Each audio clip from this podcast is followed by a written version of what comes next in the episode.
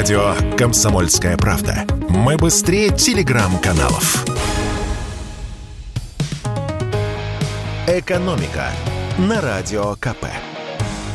Здравствуйте, дорогие радиослушатели! В эфире наш ежедневный обзор самых важных экономических новостей. И сегодня, конечно, главная тема в экономике – это бюджет России на 2023 год. Ей бы я и хотел посвятить весь сегодняшний выпуск. Итак, Президент подписал закон о бюджете на следующий год. До этого документ одобрили в Госдуме и в Совете Федерации. Давайте разберемся в деталях, как именно государство собирается зарабатывать и на что планирует потратить наши с вами деньги. По планам властей, доходы бюджета в следующем году составят 26 триллионов 130 миллиардов рублей, а расходы 29 триллионов 60 миллиардов рублей. То есть расходы будут выше доходов на 2 триллиона 930 миллиардов. Для нас эта ситуация необычная. В Минфине в последние годы старались делать наоборот, чтобы доходы всегда превышали расходы, а излишки откладывать в резервы. На этот раз тактику поменяли. Плохо это или хорошо? Ну, вообще, дефицитный бюджет – это нормально. Какое-то время жить немного в убыток – это международная практика. Развитые страны живут так долгие годы, финансируют свои потребности за счет заемных средств. Для этого выпускают гособлигации и продают их как внутри страны, так и зарубежным инвесторам. У российского Минфина тоже есть несколько источников финансирования. Это и 11 триллионов рублей, которые лежат в Фонде национального благосостояния, и облигации федерального займа, которые можно выпускать по мере необходимости. Но, впрочем, все это планируемые вещи, так что доходы могут быть и выше, чем мы думаем сейчас. Так вот, перейдем к доходам. Доля нефтегазовых доходов в бюджете постепенно снижается. В Минфине прогнозируют, что стоимость нефти будет падать, так и объем добычи тоже. Свою роль в этом сыграет и потолок цены на российскую нефть. На днях западные страны установили его на уровне 60 долларов за баррель.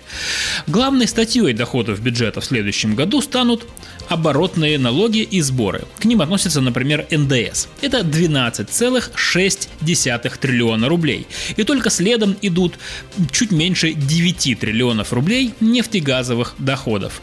В общем, доля не нефтегазовых доходов, то есть налогов с других сфер экономики, будет возрастать. С одной стороны, это вроде бы позитивно, мы как бы избавляемся от сырьевой зависимости, к чему давно стремились. Но с другой стороны, рост этих самых доходов не от нефти и газа связан в первую очередь не с тем, что в других отраслях экономики наступил невиданный подъем, а с тем, что государство, давайте называть вещи своими именами, э, все активнее берет налоги с других отраслей. Налоговые поблажки сделали только айтишникам, а всем остальным приходится платить либо столько же, как и раньше, либо еще больше. И еще один важнейший момент. На что государство будет тратить эти деньги? Для начала перечислю сухие, но очень о многом говорящие цифры. Главными статьями расходов бюджета будут социальная политика, оборона, а также национальная безопасность и правоохранительная деятельность. Расходы на них серьезно вырастут.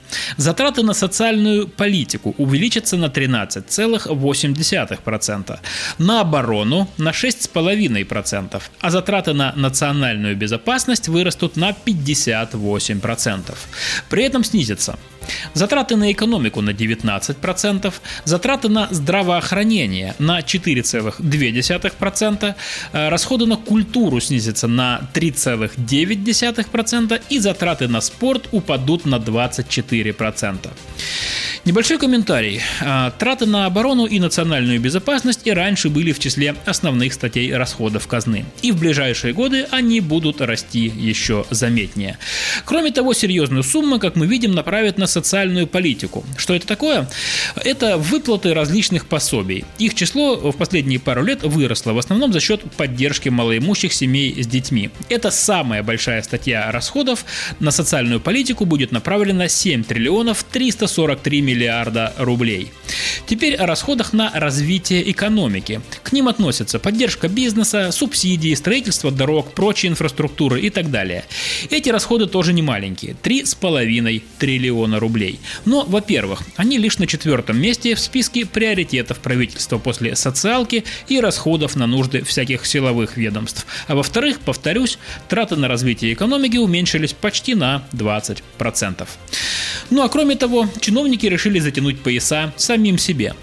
Траты на общегосударственные вопросы, то есть на содержание государственного аппарата, уменьшатся на четверть по сравнению с нынешним годом.